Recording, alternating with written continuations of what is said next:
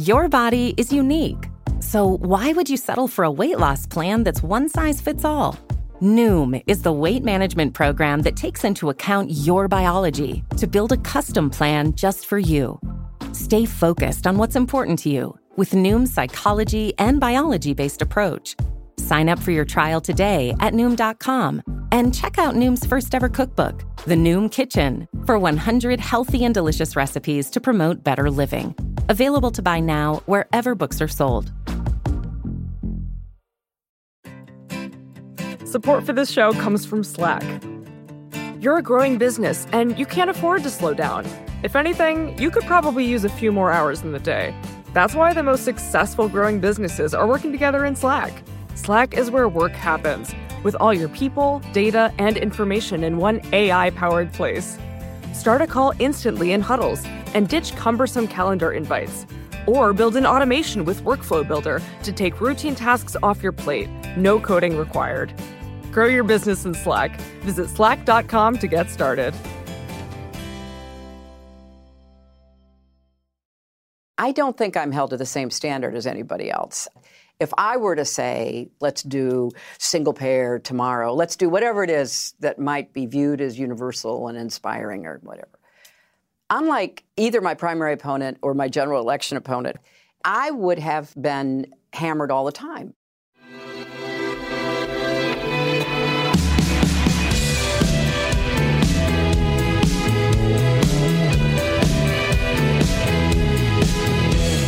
Hello and welcome to the Ezra Klein Show on the Vox Media Podcast Network. This is a big episode. My guest today is Hillary Clinton. You might remember her from such elections as two thousand eight and two thousand sixteen.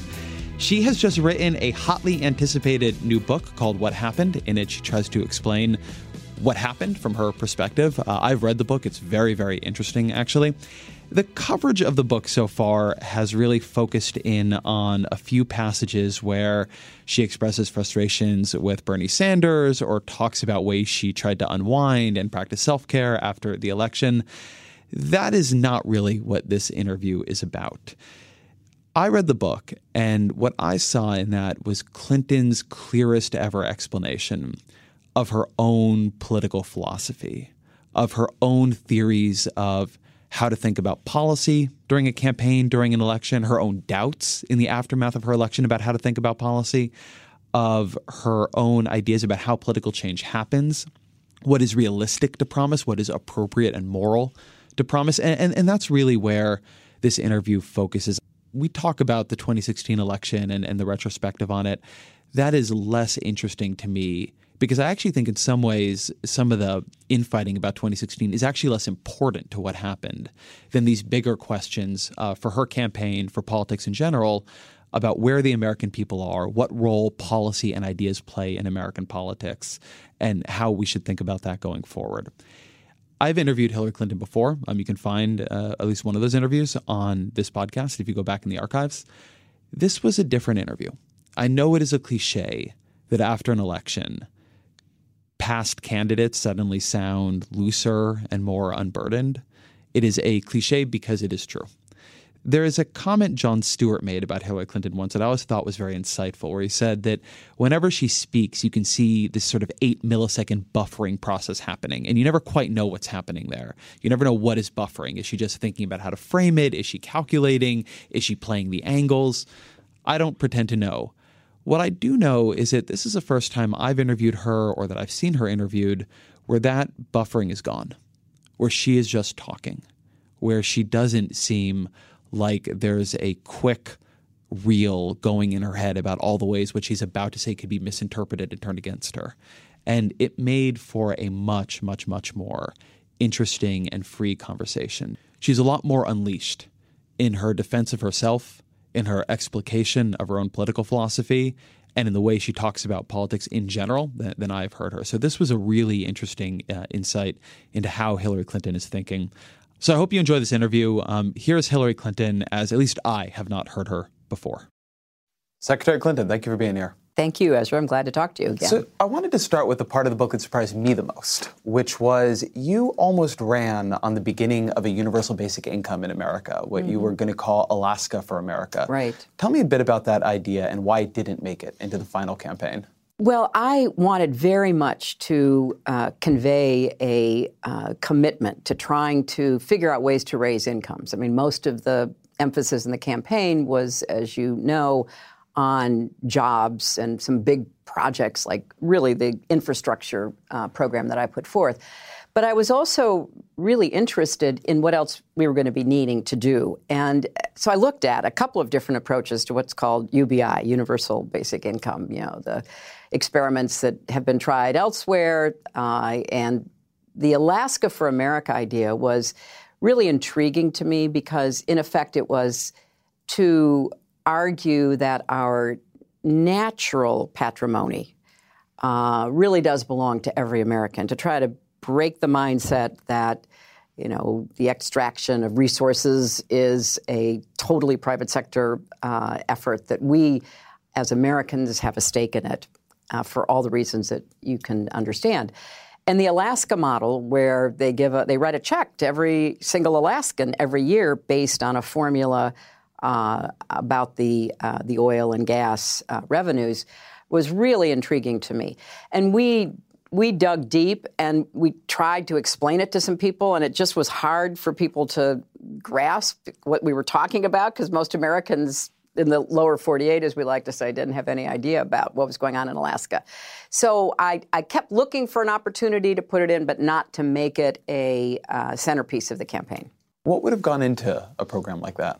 What, when you talk about our natural patrimony, what right. would have been the inputs to that income? Well, that was one of the challenges we had, trying to figure out exactly, when you look nationwide, are we talking about uh, fossil fuels, uh, which then might sort of perversely encourage the continue, continued extraction of fossil fuels, which would be a, you know, an outcome that we weren't necessarily uh, thinking was in the best interest. Other kinds of, of natural patrimony, whether it's, you know, minerals or anything else that you could look at and say, you know, extracting that, making a private profit off of that is really part of America's uh, legacy. So we, we there were lots of really interesting questions. We debated it for a very long time. The fossil fuels, climate change issue was one of the complications. So the reason I start with that is that when you talk about it in the book, you say at the end, you know, maybe I should have proposed that and left the details to be worked out yes. later. Yes. And it, it seems to me that this is one of the pieces of the campaign that you've been left reevaluating. It is. That you say that you now have more of an appreciation for the power of big galvanizing ideas. Mm-hmm. Do you think that one of the lessons of watching Bernie Sanders, of watching Donald Trump, is that perhaps the correct role for policy in a campaign is to inspire, and that the place for a sort of technocratically sound, more pragmatic policy is in a legislative process? Well, that certainly is a fair um, fair conclusion to draw from the way I try to raise the questions. And, and if I could, Ezra, because you're a policy person, and I love that about you, um, let me just talk about this a little bit more, because this was a struggle from the very beginning. This wasn't something that I only thought about retroactively. And I felt that I was in the following posture. Um, I was running to succeed a two-term president from my own party, who I happen to believe did a really good job on some very difficult issues. And whether it was saving the economy, saving the auto industry, getting us on the path to universal health coverage with the Affordable Care Act, I knew how hard it was to actually get to where we got. And I worried that if I were to say, well, let's go all the way, you know, with this, and we're, we'll leave the details to later, the natural question is, well, why didn't that happen before? And I knew that that would be my burden to bear, because I would have the responsibility, having been in the administration, to be able to answer that question.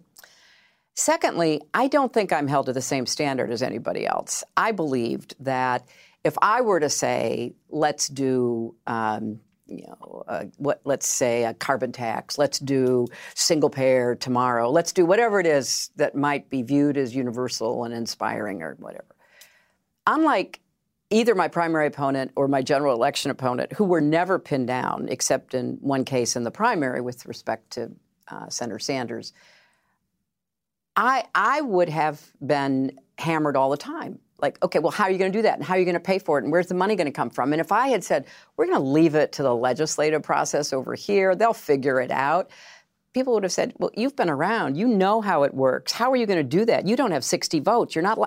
I mean, I think I would have been hit with a thousand different legitimate questions. And I think I would have felt an obligation to answer. So finally, you know, I do think policy matters. And I think where I came out really made sense for the country, made sense for a Democratic uh, candidate.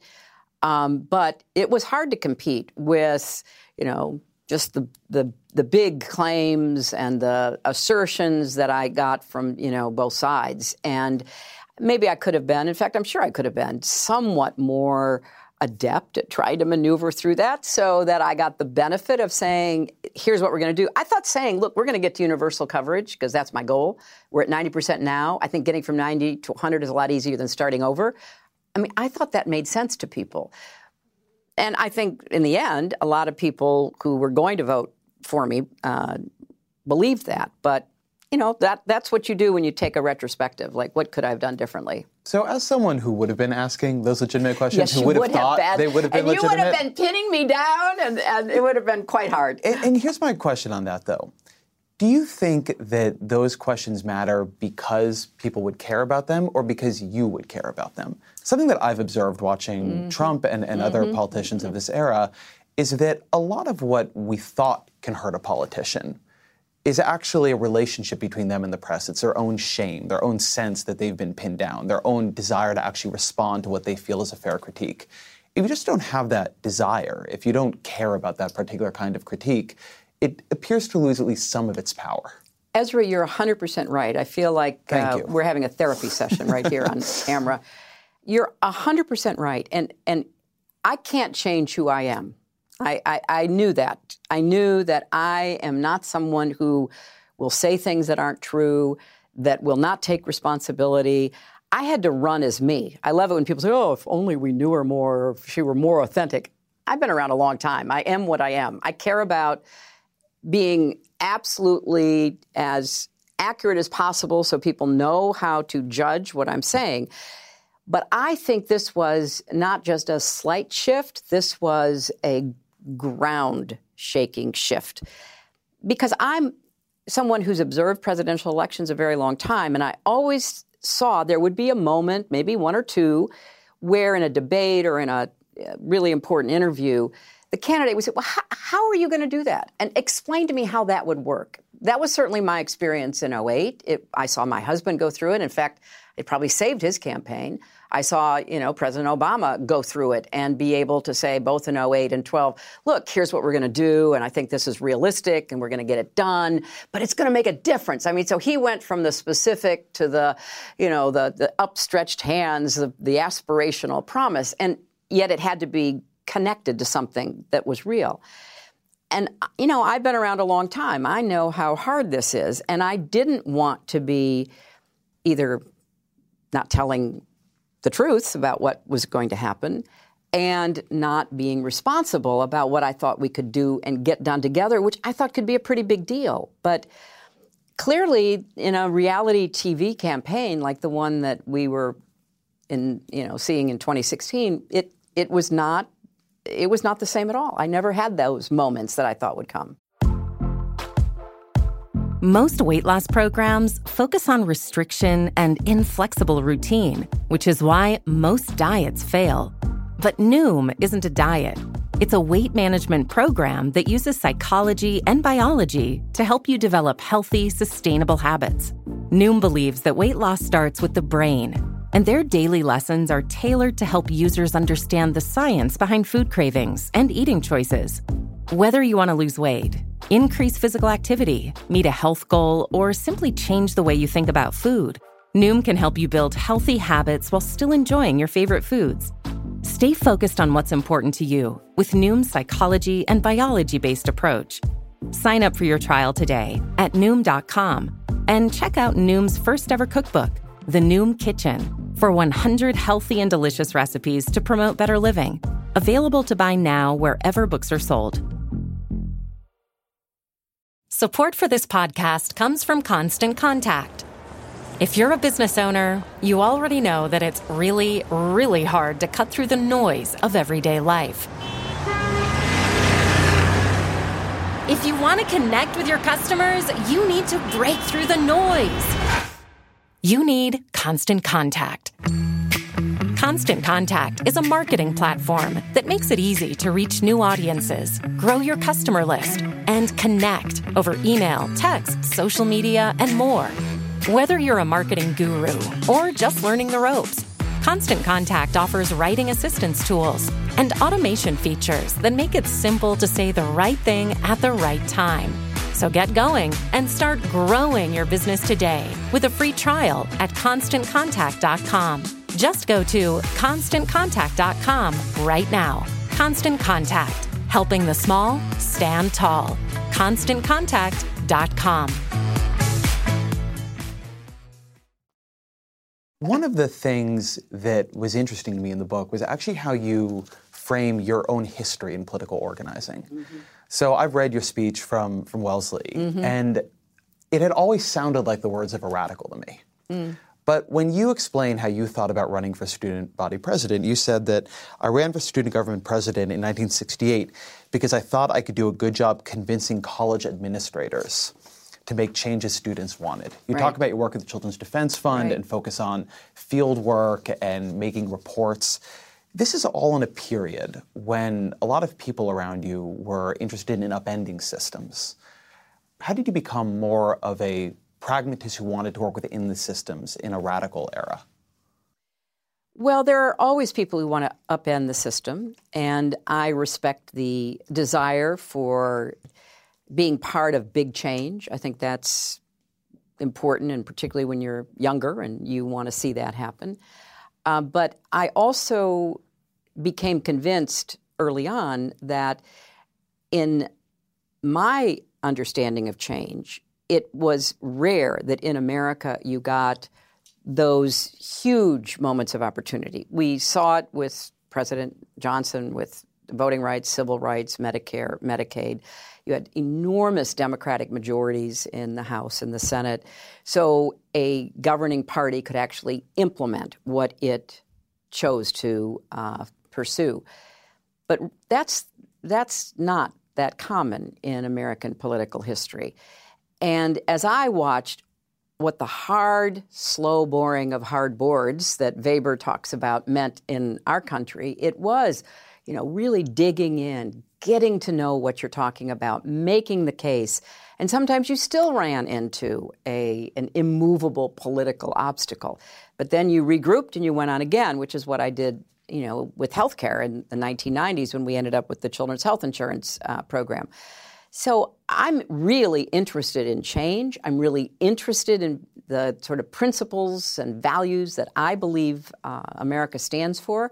But I also know what it takes to get where we need to go politically, and, and that's what I decided was, you know, the most uh, effective uh, way to achieve what I was looking for. But this feels to me like the argument that has been at the center of both your oh eight and sixteen candidacies, and that you have had trouble making. So in, in both those elections, in the primary in oh eight and then both in the primary and in the general uh, this year, last year, you ran against people who in some way or another were saying they were going to upend the whole system. Mm-hmm. They were going to bring hope and change. They were going to bring a political revolution. They were going to drain the swamp, whatever it might have been. And, and in those cases, you've always taken the stance that you actually need to understand the system. You need to work within it. The, the angels are not going to come down with their violins. Mm-hmm. And that has been, I think, simultaneously a realistic and very hard to sell message.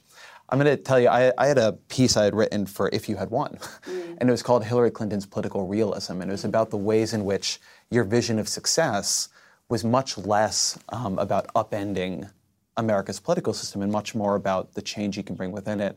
Why is that such a hard message to sell to the American people?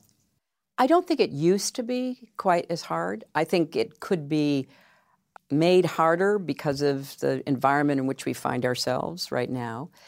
But you see, I also think I'm very realistic about the forces that are arrayed against the kind of change I want to see. You know, there's a big move for change coming from the right uh, that I think would be disastrous for our country.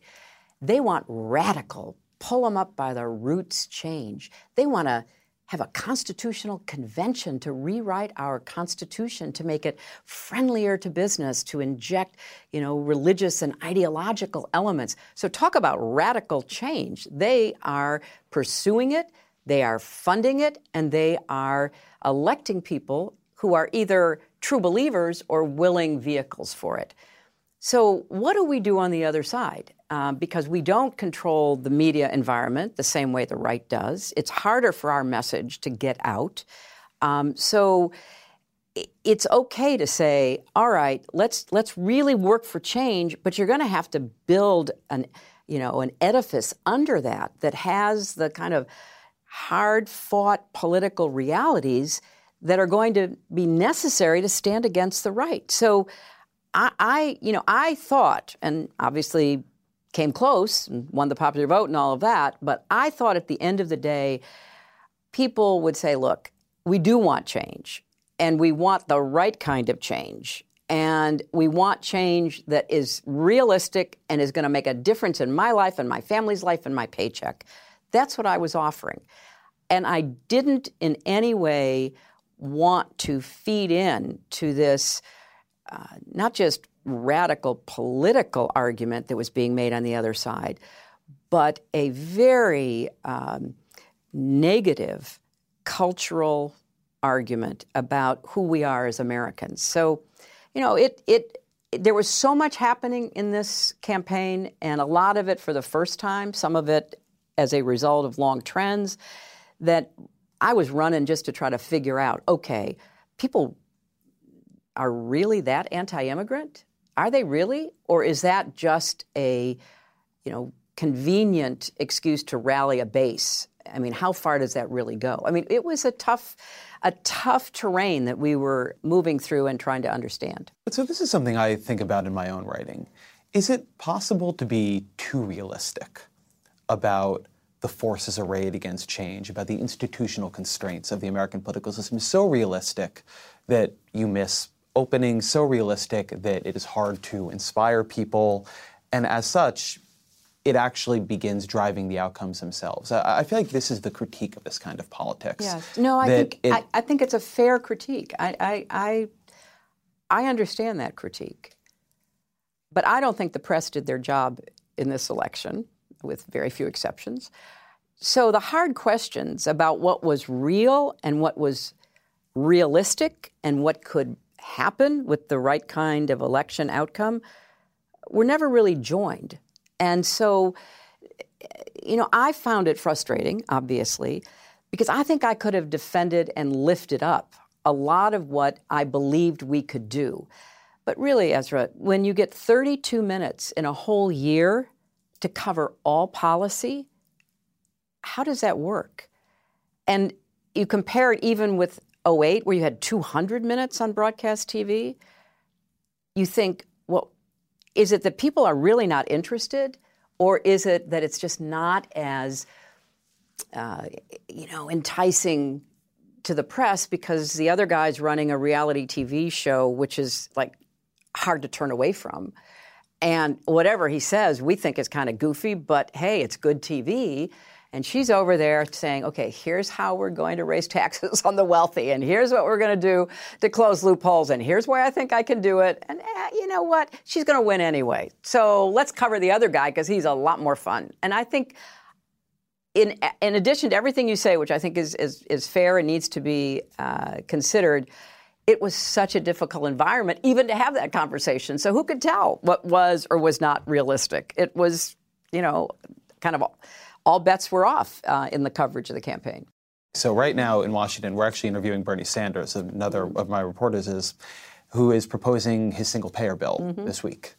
And a lot of Senate Democrats are expected to sign on to it. A lot mm-hmm. of the twenty twenty contenders mm-hmm. people talk to are going to sign on to it. Mm-hmm. This bill would be quite sweeping. It would upend um, every insurance arrangement, mm-hmm. uh, every private insurance arrangement mm-hmm. in America.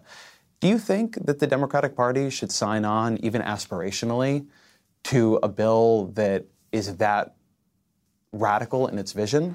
Well, I don't know what the particulars are. As you might remember, during the campaign, he introduced a single-payer bill every year he was in Congress.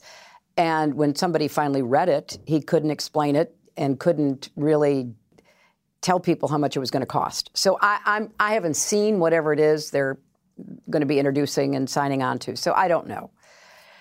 I'm for universal health care coverage that is high quality and affordable for every American. And I think there's a lot of ways of getting there uh, that I've, I've advocated for, to open up Medicare, to open up Medicaid, to, you know, do more on prescription drug costs, to really make sure that uh, we get costs down and we do everything we can to sort of break the stranglehold that a lot of the pharmaceutical companies, which are unfortunately still driving prices, have on uh, health care costs. And I think it's going to be challenging if within that bill there are uh, tax increases equivalent to what it would take to pay for single payer.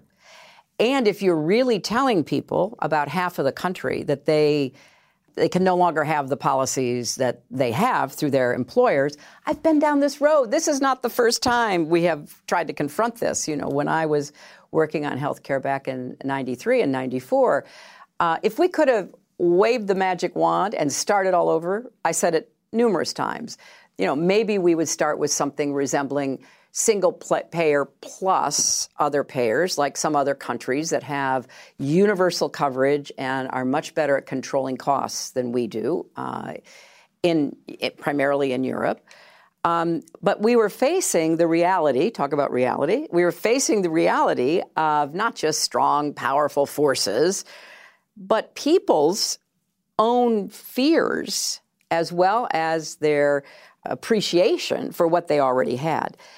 So, you know, when the bill is actually introduced, I'll I'll read it, I'll look at it. Um, but if it doesn't have some kind of um, grandfathering in, if it doesn't have some kind of, you know, cost estimates, because look at what happened in Vermont. You know, it wasn't for lack of trying in Vermont. You know, the political, Democratic political establishment was behind single payer, and they worked four years to achieve it. And this is in you know, a, a small state uh, where it might have been possible. They were talking about an increase in the payroll tax of nine point five percent, or I think, no, maybe eleven point five percent. They were talking about a sliding income scale that went up to nine point five percent. I mean, it just was so difficult to put the pieces together. Now, clearly, if you had a national plan, that would be uh, more likely to avoid state-by-state comparisons. But I, you know, I think it's going to be uh, a big challenge. Our goal should be universal health care coverage, universal, affordable, quality health care coverage for everybody, uh, bar none. Well, let me ask you about the other side of it, about Obamacare, mm-hmm. which seems for the moment to have withstood uh, mm-hmm. the attacks on it. But that was a policy that was really built with an eye towards realism, yes. an eye towards what could pass, but also an eye towards how could you overlay something onto mm-hmm. the existing system mm-hmm. that wouldn't disrupt too many of mm-hmm. the existing arrangements. Right. And those pieces of the plan, the exchanges, mm-hmm. the private insurers, have been the most substantively difficult to implement and to defend, and then also the most politically difficult. It's left the administration, first Obama and now Trump, at the mercy of private insurers deciding whether or not to sell, mm-hmm. premium increases they can't defend. And what has really ended up being popular in that and defensible in that is a Medicaid expansion. Right. So is that a place where right. Democrats overread what realism required and ended up in a position where what they had wasn't that inspiring and also wasn't in the end that easy to uh, either implement or to sustain? Well, you know, I, I, I think you have to unpack what you just asked, because even embedded in it— People your, usually do, yeah. Yeah, was, was your reference to Medicaid. It was really unfortunate that because of the drafting of the bill, it gave an opening to the Supreme Court to eliminate the Medicaid requirement, the expansion requirement.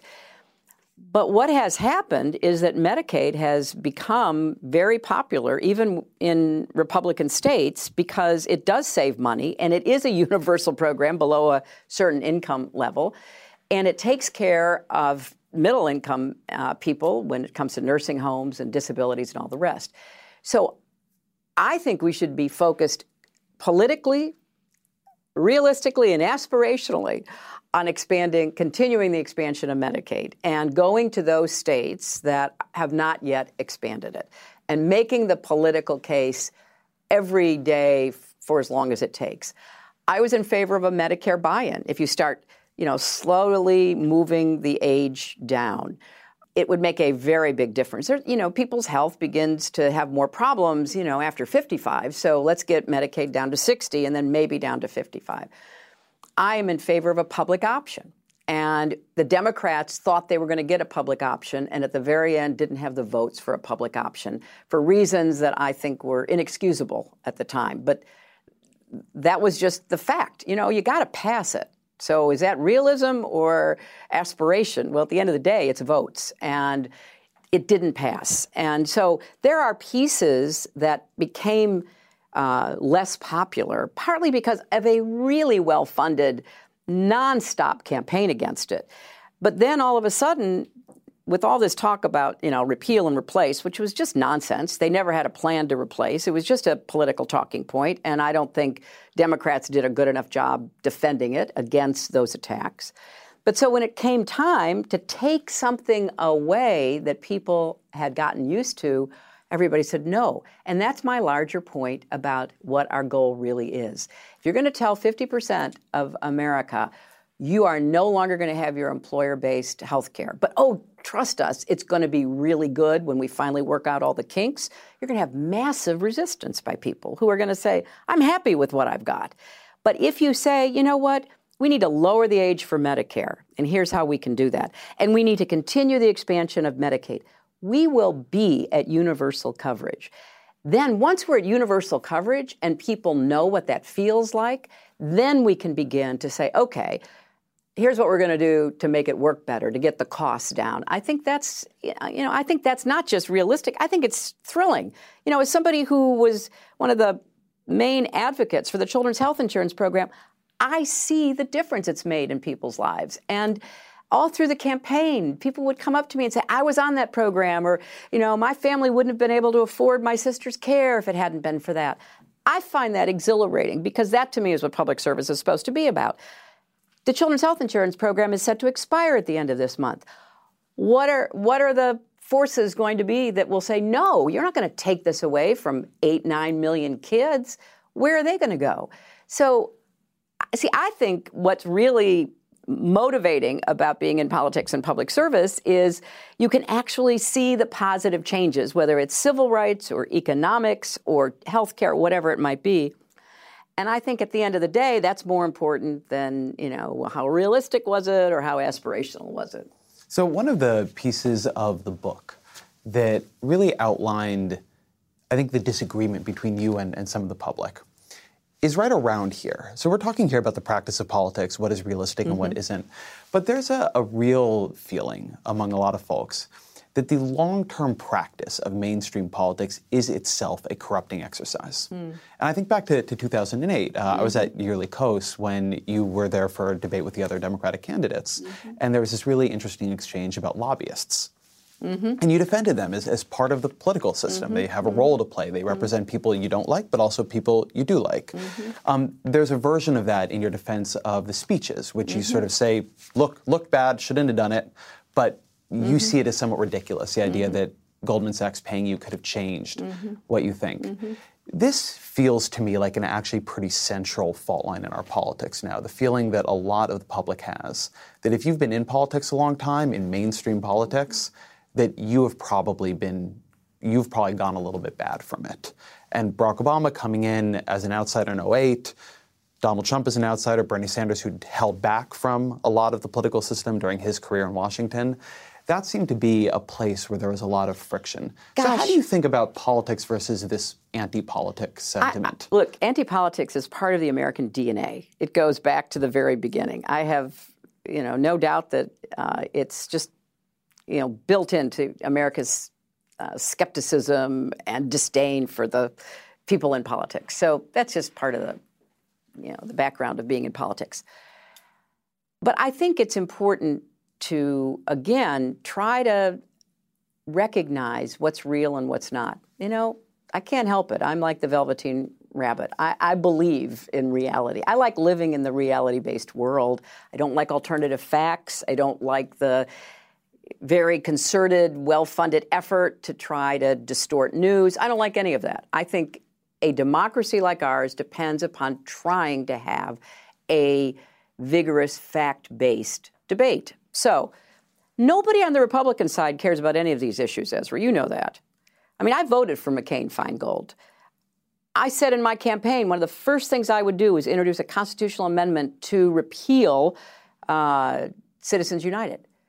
So I take a backseat to nobody in standing up for sensible, hard-hitting uh, campaign finance uh, rules. But everybody's got politics. You know, I go after Bernie really hard on the N R A. That's politics for him. And and the idea that he's set off from politics, he's been in politics his whole adult life. Donald Trump wasn't in politics, but he was somebody who funded people on both sides in order to curry favors.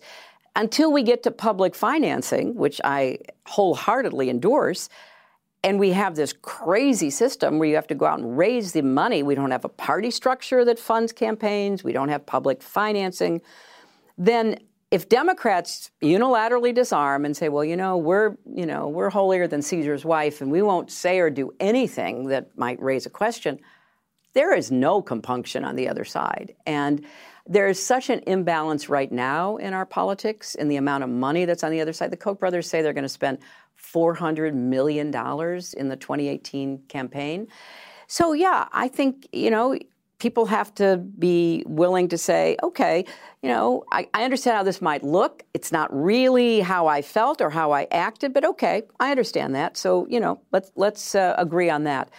But at the end of the day, it is very much uh, a, an unbalanced political environment right now between the resources that are behind Republicans uh, in their campaigns, because it's not just a straight line between who gave you money, it's all the rest of the um, operation and what, you know, stands behind Democrats. And, you know, if we don't care about that, then, you know, fine. But I don't think that's going to come out very well for us. But in terms of demonstrating that kind of purity, isn't there a dimension here where Republicans who do not have a very high opinion of the government do not mind, particularly the feeling that the government is corrupt, that it does not work on your behalf, that it might even work on behalf of special interests, that that is not actually a particular threat to their ver- version of politics? Whereas for Democrats who do want people to trust the government, who do want people to have that faith in public institutions, there is a higher bar yeah, for demonstrating think, public purity. And I think Democrats, by and large, try to reach it.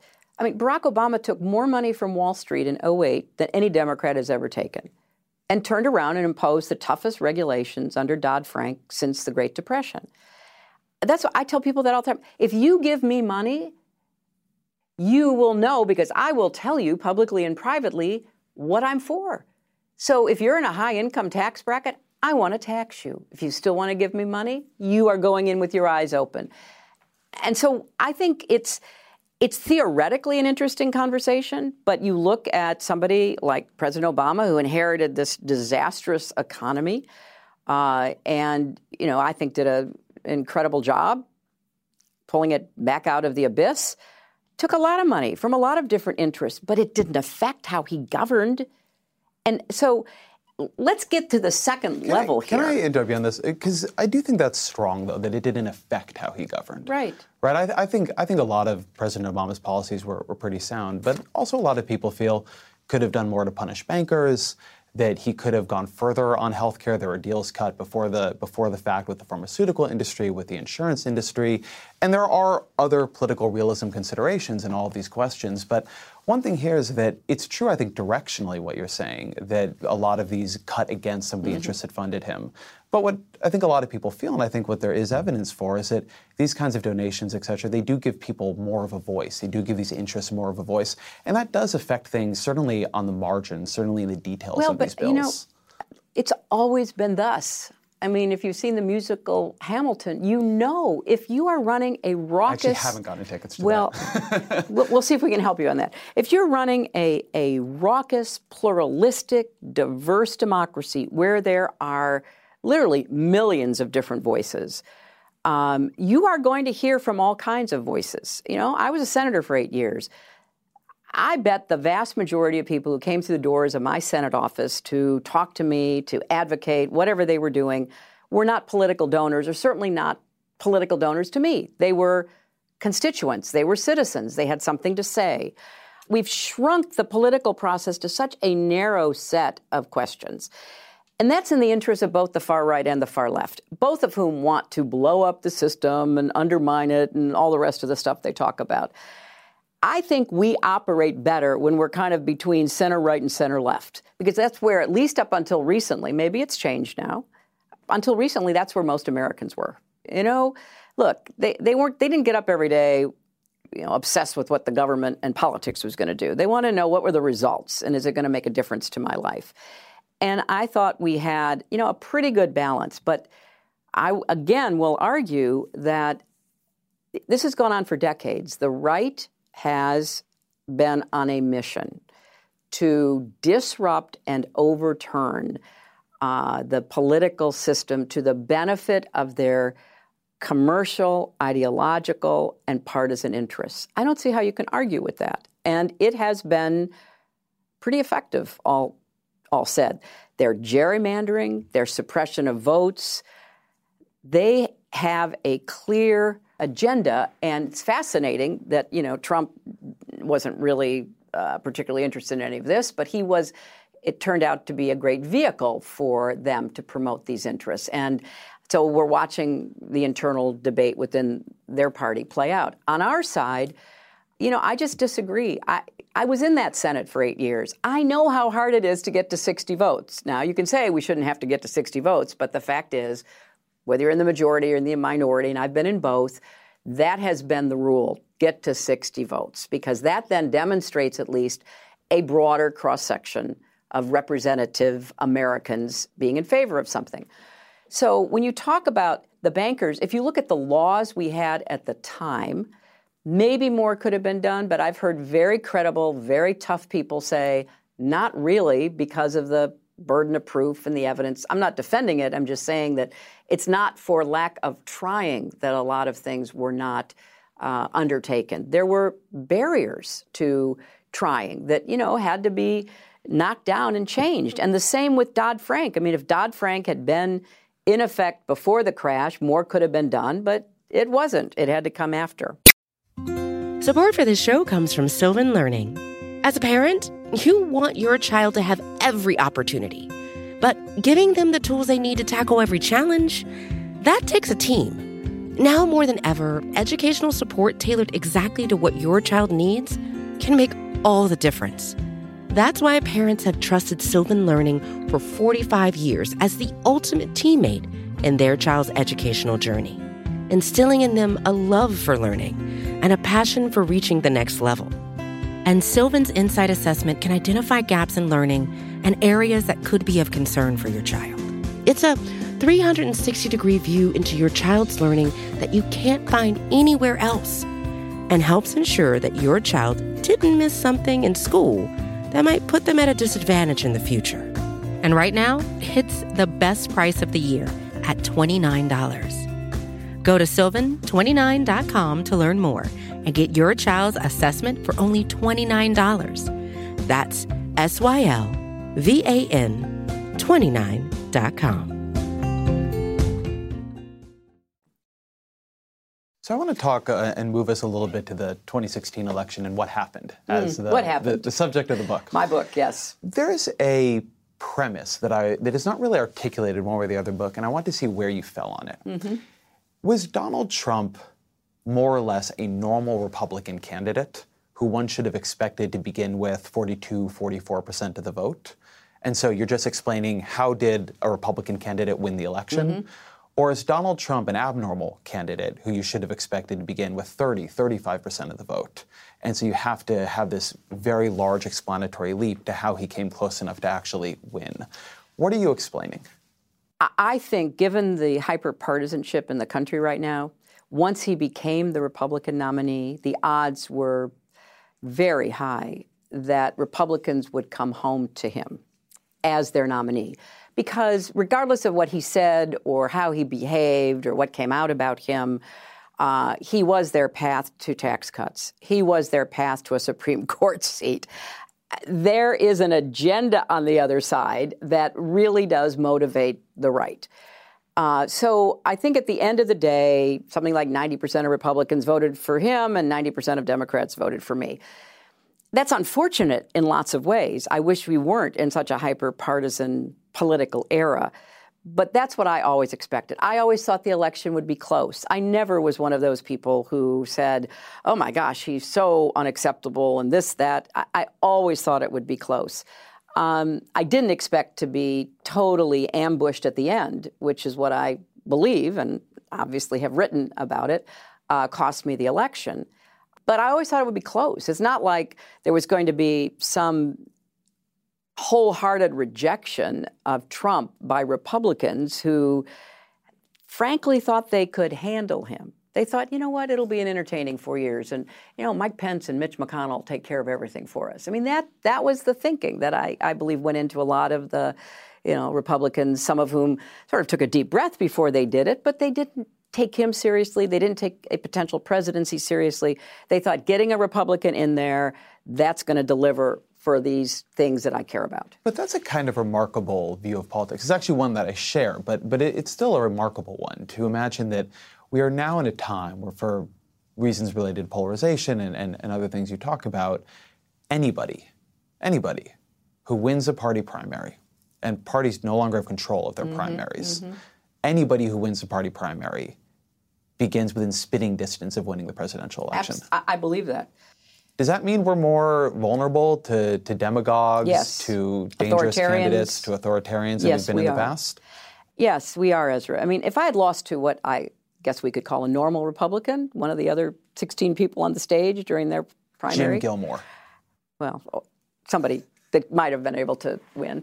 Um, look, I would have been disappointed. I would have been upset and heartbroken. But uh, first of all, I don't think it would have happened. But secondly, if it had happened, I wouldn't feel such a sense of anxiety about the country. I'm sorry, can I stop you there? Yeah. That, that was interesting what you just said. Mm-hmm. Do you think that Donald Trump was a stronger candidate than the other Republicans? Yes. You would have beat the others, but you didn't beat him. Well, I don't want to speculate like that, but I think the fact he emerged and the way he emerged, which was so unlike anybody ever getting a nomination in recent times, uh, demonstrated the strength he had, which was really rooted in a very cynical assessment of how he could build a Republican uh, majority.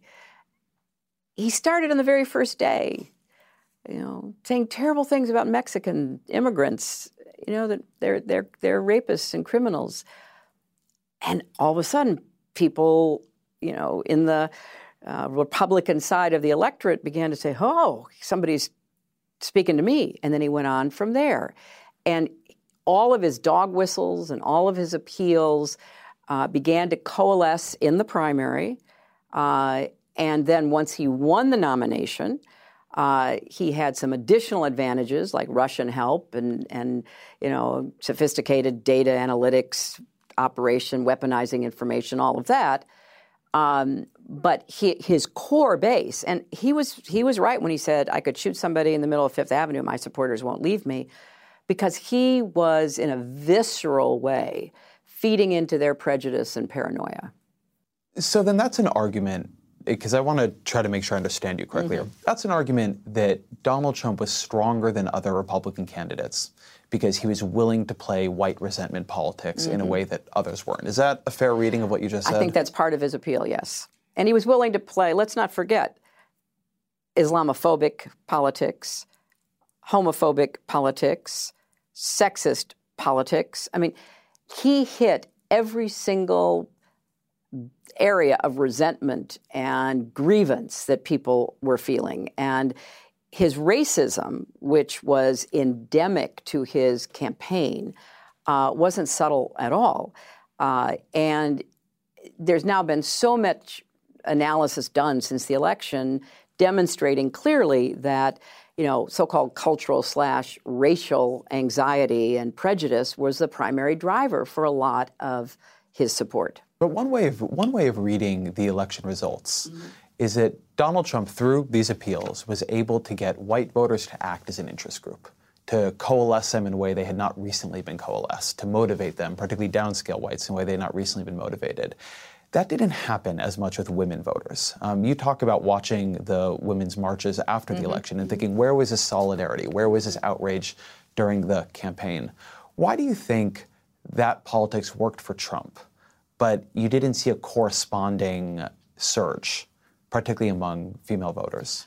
Well, let's start with this fact, though. I did carry the women's vote. You did carry the women's vote. Right. I lost the white women's vote, but I actually got more white women votes than Obama got.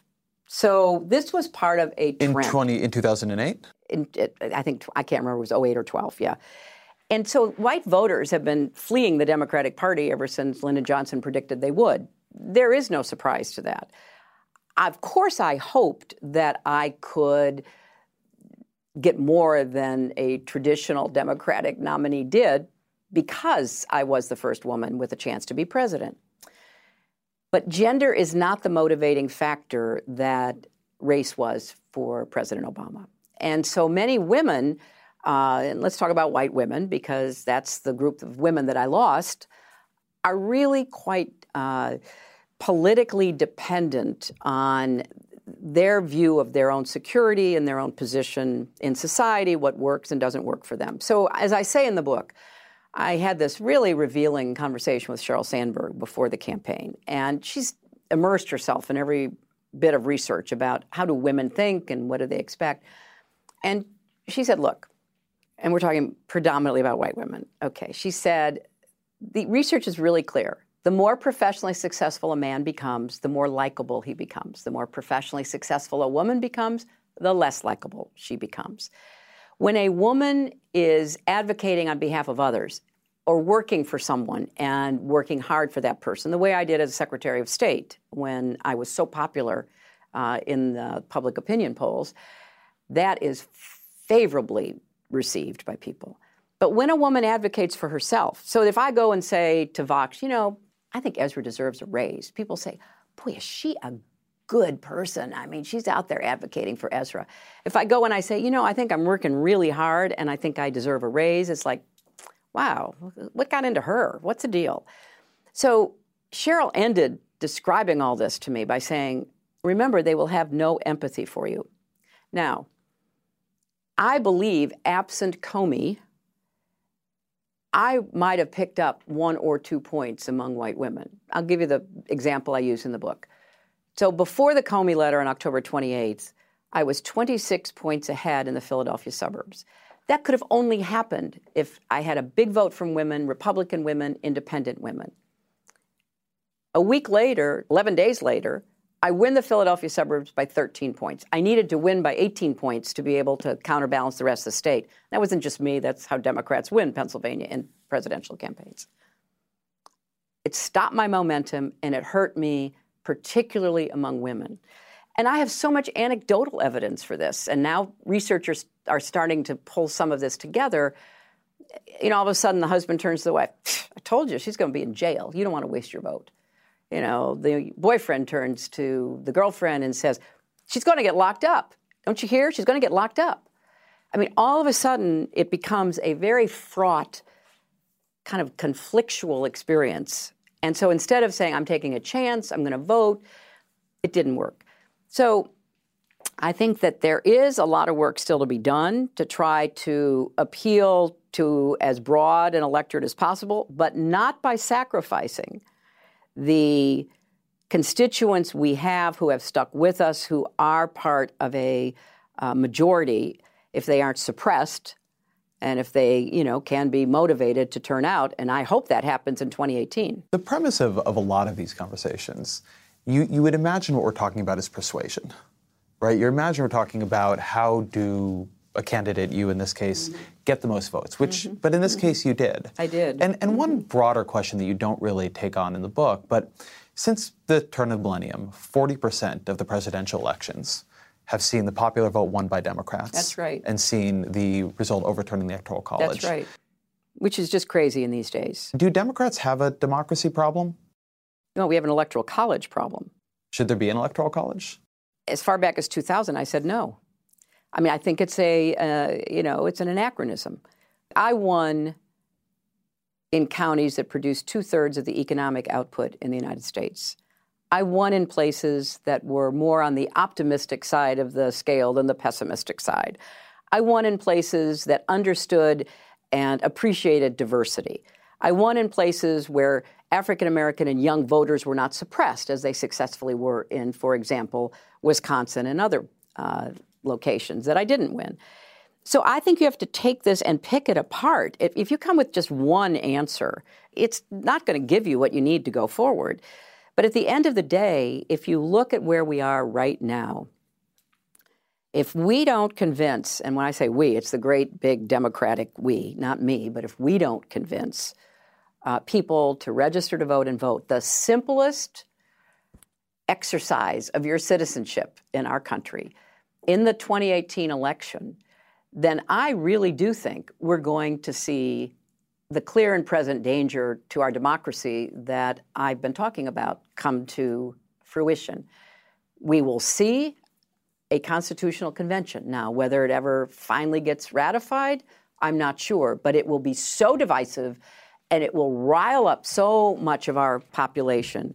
We will see the continuing efforts on the right to disenfranchise people, Uh, to roll back regulations that are good for our health and our, our environment and so much else. We will not recognize America. So part of the reason I wrote this book was not just to say, okay, there's a lot of theories floating around. Here's what I think happened, and I've got evidence behind what I say, and I hope you'll pay attention to it, because if we don't, what happened to me will continue to happen. And I don't want to see that in America. But one question about that is, is actually about where the geography of that is going. You, you talk about winning more of the economic output mm-hmm. of America, probably than any Democrat has before. Yeah, probably. But part of that is that Democrats are clustering in urban centers, they're clustering in big states. And the American political system is not built to advantage that. It's built to disadvantage that. Well, but and it seems to me that the Democratic Party could be in a position where it is winning a lot of moral victories, but no, it's I'm not, not winning interested. a lot of elections. I'm not interested in that alone. I mean, obviously, yeah. if we don't win elections, we don't win. But there are pieces of this you can address, Ezra. Let's start with voter suppression, which is one of the five reasons why I believe I lost. Compare Wisconsin to Illinois or Wisconsin to Minnesota. Wisconsin has had a concerted voter suppression campaign going on under Scott Walker and the Republicans. The A P says maybe two hundred thousand people were turned away. Illinois has had none of that. In fact, they've made it easier to vote. Minnesota is a easier to vote state. I won both of those. You've had voter suppression in Michigan. You've had voter suppression in Pennsylvania. Now, that's not about me. That is about what is right and decent and constitutional. And I was shocked when the Supreme Court threw out the guts of the Voting Rights Act. I was in the Senate. I voted for it. We voted ninety-eight to nothing. George W. Bush signed it, and along comes the Republican majority on the Supreme Court, and they throw it out, and Republican governors and legislators could not have been more gleeful. Now, that is not a big, you know, ticket item. That is hard work. We need to elect legislators. We need to elect secretaries of state. We need to bring court cases. Because if we don't deal with this voter suppression, yeah, the electorate will continue to shrink. And it won't just be the Electoral College. It will be within these states a shrinkage of the legitimacy of our constitutional democracy. So I, I care passionately about this, because this will determine what kind of country we have for my grandchildren. And so I'm going to be out there day in and day out trying to do what I can to support efforts to, you know, give back voting to people, whoever they are, across our country, so that their voices can be heard and we have a democracy that really functions right. Hillary Clinton, thank you very much. Thank you. Thank you to Hillary Clinton uh, for the interview. This was the first interview of her official tour, uh, the first interview uh, on the day the book is out. So I'm grateful she came by and grateful she she took the time. Um, thank you to my producer, Jillian Weinberger, to Miles Uel, to Joe Posner, to Val Lipinski, and, and everyone who helped uh, film and, and capture audio on the interview. The Ezra Klein Show is, as always, a Vox Media podcast production, and we'll be back next week.